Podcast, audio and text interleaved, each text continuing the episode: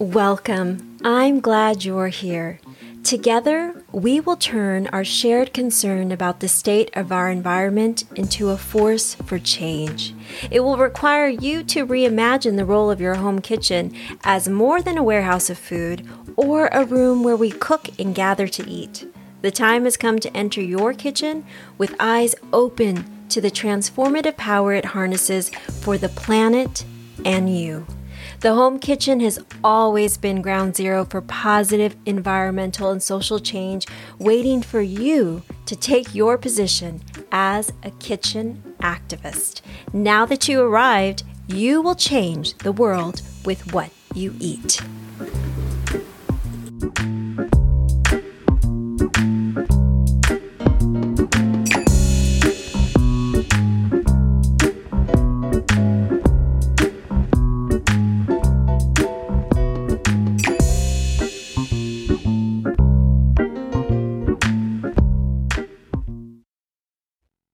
Welcome.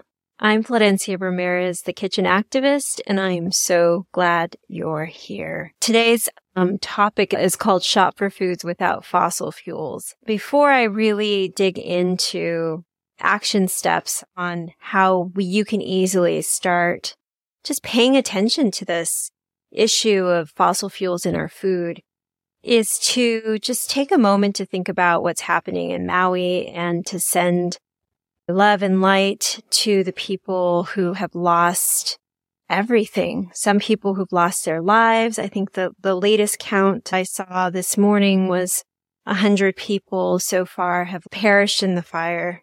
And then people who are figuring out how do they rebuild because their homes are gone, their businesses, so many small businesses. I had the, the great opportunity to go to Lahaina several years back. It was when my oldest daughter, who's now 20, was like one years old.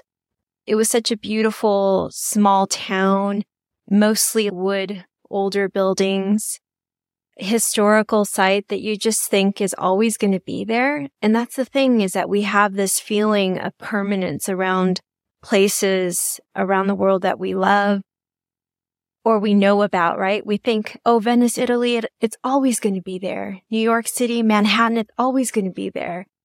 Lahaina, it's always going to be there. And then these things happen and they're gone because no place is immune to climate change. And this is truly an event that was caused by climate change. The fires that came in so fast, so hot, so furious, was as a result of climate change. And I was glad to see many breaking stories on what happened in Maui was naming it because it has taken this long for these events to be in the same breath that climate change is part of the reason for these types of very extreme weather events. I really like the way Reuters specifically handled the breaking co- news coverage of this story when they said, human caused climate change driven by fossil fuel use is increasing the frequency and intensity of such extreme weather events. Scientists say having long warned that government officials must slash emissions to prevent climate catastrophe. That is really important because we need the news and these different platforms that have such huge audiences to connect the dots for us that these events, these tragedies are as a result of fossil fuels that are causing these extreme weather events as a result of climate change. So while this is playing out in front of our eyes, what's happening in Maui and really across the world right now of wildfires that are just wiping people's livelihoods and lives away, there's also things to celebrate. And it's really important that we, at least for myself, that I need to, to know the good things that are going on because otherwise it starts to feel really heavy then you start to feel like, oh, what can I do? It's just, it's too late. There's nothing I can do that can really unwrite this story. We have to pay attention to what's at stake, right? A few episodes back, I asked the question, what's at stake? It's really important as activists to always ask that question so that we are staying on track, that we're continuing to move forward. We continue to keep the action part alive and well in our daily round. So when I answer the question for myself, it was everything. Everything is at stake when we talk about climate change. And we saw that in Maui. But at the same time, we also need to celebrate our successes and our gains and put energy and thought into things we want to grow. So the same time that we're watching what's going on in Maui unfold, there's a ruling that came out in Montana. I don't know if you heard about it, but there's a great article in the New York Times about it, and I will have that in the show notes. But the case is Held versus Montana and it alleged that the state violated the constitutional rights of 16 youth plaintiffs aged 2 to 18 years old. Specifically, the lawsuit claimed that Montana had violated the plaintiff's right to clean and healthful environment because that is what is set, is stated in the constitution of Montana. And the state violated the, the rights of these plaintiffs by passing a law that barred the state from considering the climate impacts of potential fossil fuel projects. So the state had never before rejected a fossil fuel project. So the attorneys on behalf of these plaintiffs argued successfully. So that is phenomenal. That was a huge success. We will see if it holds past the Montana Supreme Court. It may even go to this, our Supreme Court, but it's important. These conversations that are being had in courtrooms, in boardrooms, in our kitchens. We need to have these conversations everywhere and connecting the dots again between fossil fuels and climate change and these terrible, tragic events that we're watching unfold in real time. So that brings me to today's topic, which is how do you shop for foods without fossil fuels?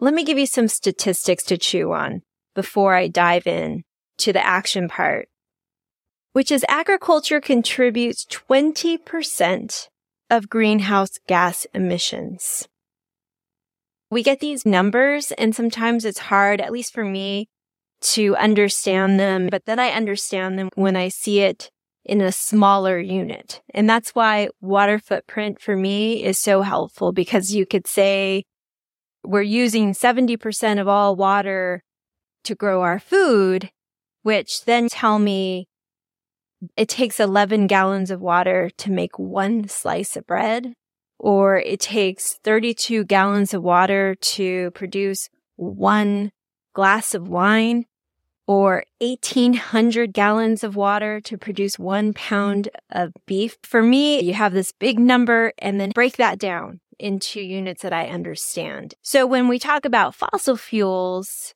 and how much um, greenhouse gas emissions is caused by food production, conventional food production, then you tell me, well, if you produce a two pound box of breakfast cereal, which I get that, right?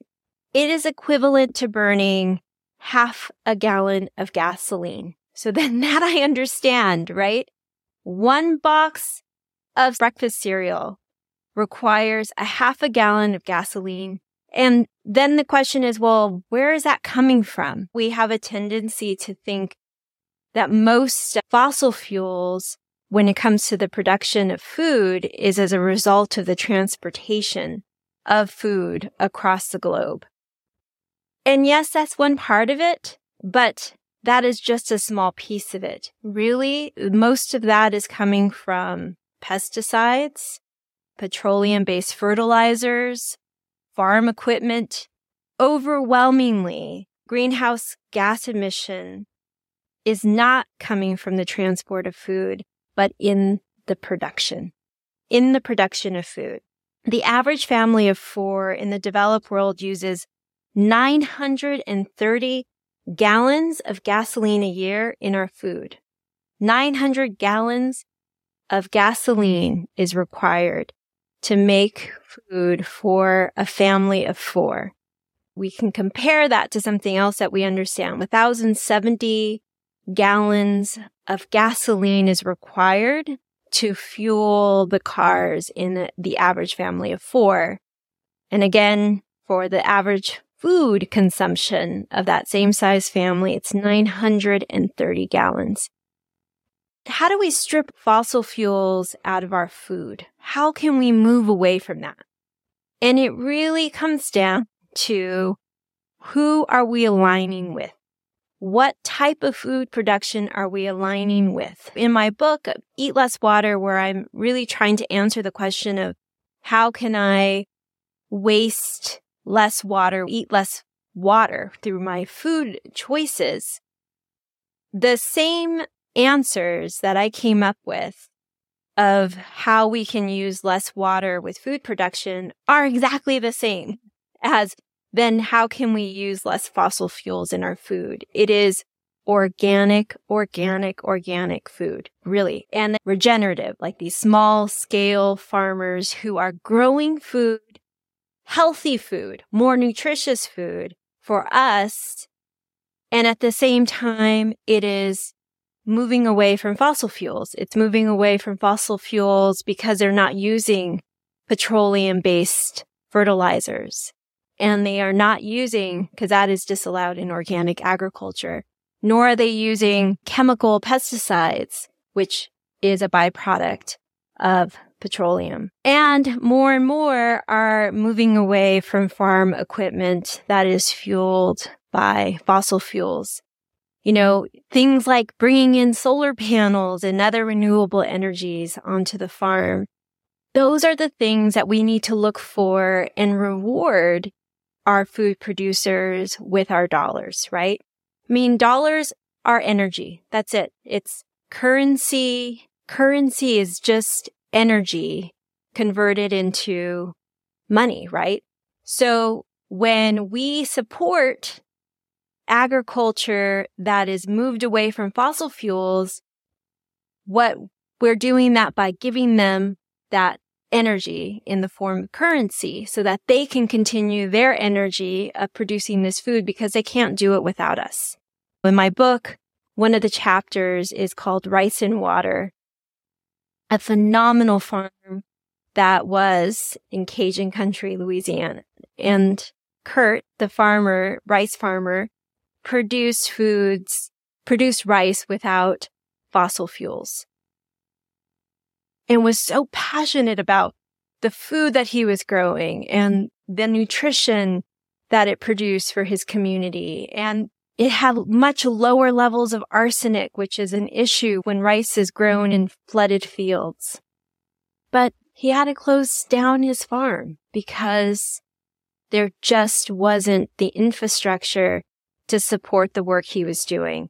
In order for him to get paid for organic rice. He had to sell it in Texas and then by traveling that distance from where he was located in Louisiana. And then there was a fee for crossing the border to Texas. In other words, the infrastructure wasn't there to support him and his organic rice.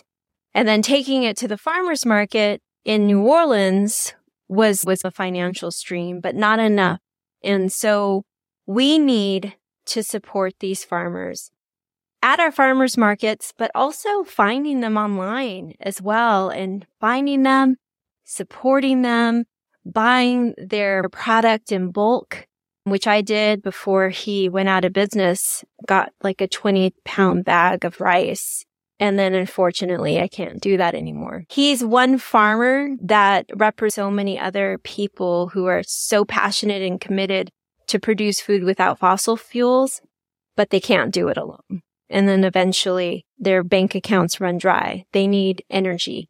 Our energy from currency to continue to do this work. So when we go to the farmer's market, we are kitchen activists. When we shop for foods that don't have petroleum, we are partnering with a solution so that things like what we see in Maui can't happen anymore. We want those things to stop. And the way that we can do it simply is by changing what we're doing in our kitchens. And a big way is to shop for foods that are organic, that are regenerative. And I keep using that word regenerative and you're going to keep hearing me say it because essentially it means agriculture that is giving back more than it takes. It is not extractive the way that fossil fuels are, is, is extractive. It's extracting resources. It's extracting the health of the communities around it.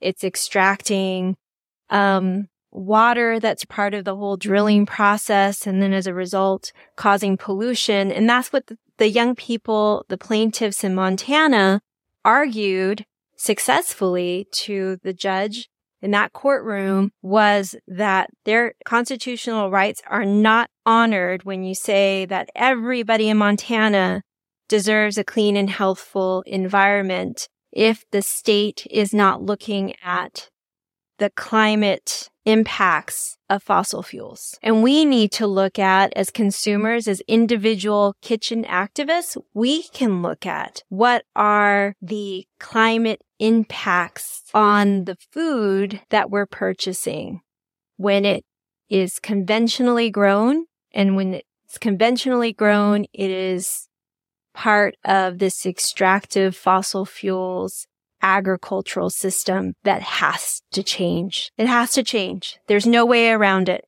We need to change the way we're eating. We need to think differently about our contributions and how we can contribute to the solution. And our kitchens is a fantastic and powerful place to begin because it's something that we're doing all the time. We are always shopping for food. Every week we're shopping for food. Every day we're shopping for food. So if we can harness that power for good and really start to think about how we can eat more nutritious foods for us, which by the way, also happen to be better for the environment. So there's a relationship. The food that we bring in when it's more healthy for rivers, for soil, for air, when it has lower greenhouse gas emissions, it is also better for our bodies. So the action step is when you go to the farmer's market, go to the farmer's market first off, shop your farmer's market, shop those farms, shop those CSAs, shop your ice cream shop that is purchasing organic milk to make their ice creams or that coffee roaster who is directly purchasing beans from small farms that are growing shade grown coffee, for example, that is grown without fossil fuels. Or the baker who is fermenting their sourdough using grains that are organic. So all of those little things add up to big things. It really does. And if you and I are doing things different in the kitchen every day, we will change this world with what we eat. Hopefully at this point, you're thinking, yes, yes, I want to shop for foods without fossil fuels. But Florencia, how do I do that? Like, okay, so if I go to the farmer's market, how do I know it's organic? You ask. You ask the question. Simple. You, you go to the vendor.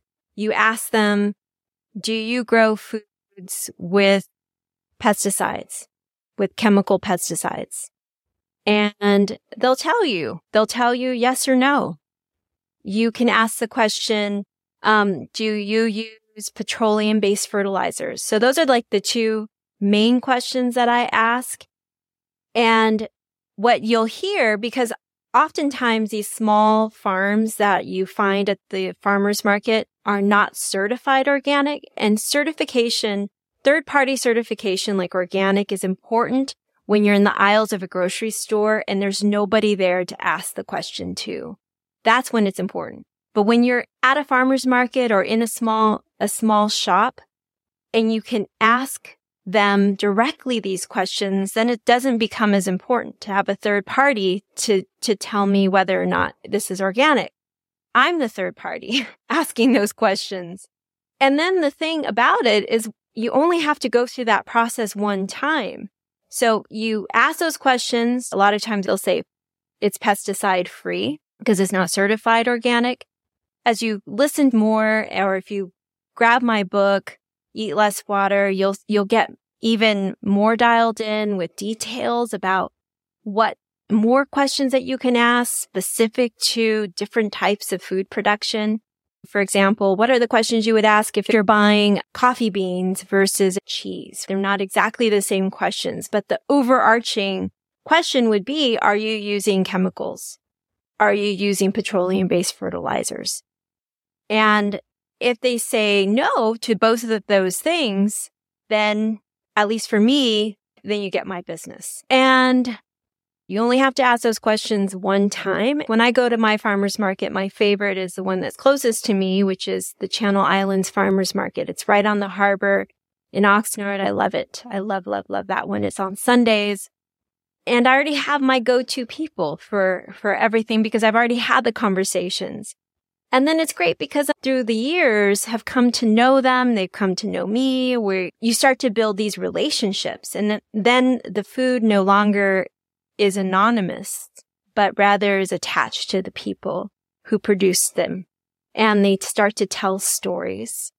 When I walk into my kitchen and I open my refrigerator, for example, my food tells stories to me because much of what I have in there is attached to the people and places that I purchase them. And that also has its own special richness. That's what I'll leave you with this week, that action step of shop for foods without fossil fuels. It is climate action. It is the best way I can think of for us to be, to empower ourselves, to be part of the solution, to watch what's happening, to see what's at stake. When we watch what's happening um, unfold in real time in Hawaii and around the world, but we can do something about it and we can do something about it today, right now with your next meal. Thank you so much for joining me on this journey. And I will see you again next week, Wednesday. It is my birthday tomorrow. I'll be 50 and my birthday wish is if you would simply review this podcast, star it, leave a written review. It really does help for other people to find us. And if you have read Eat Less Water, if you would leave me a review on Amazon or Goodreads, that would be phenomenal. So thank you so, so much. Let's stay connected. Sign up for my newsletter and receive more tips in your inbox weekly and 15% off your first purchase at the Eat Less Water shop. You can also find me on your favorite social media space at Eat Less Water. Please remember to hit subscribe and leave a review, even if it's only the star rating, because every one of them will increase the chances of other like minded folks to find us. Thank you for joining me on this journey to eat less water. Together, we will write the story of well being for this planet we have the privilege to call home. Meet you back here every Wednesday. There is power in the collective.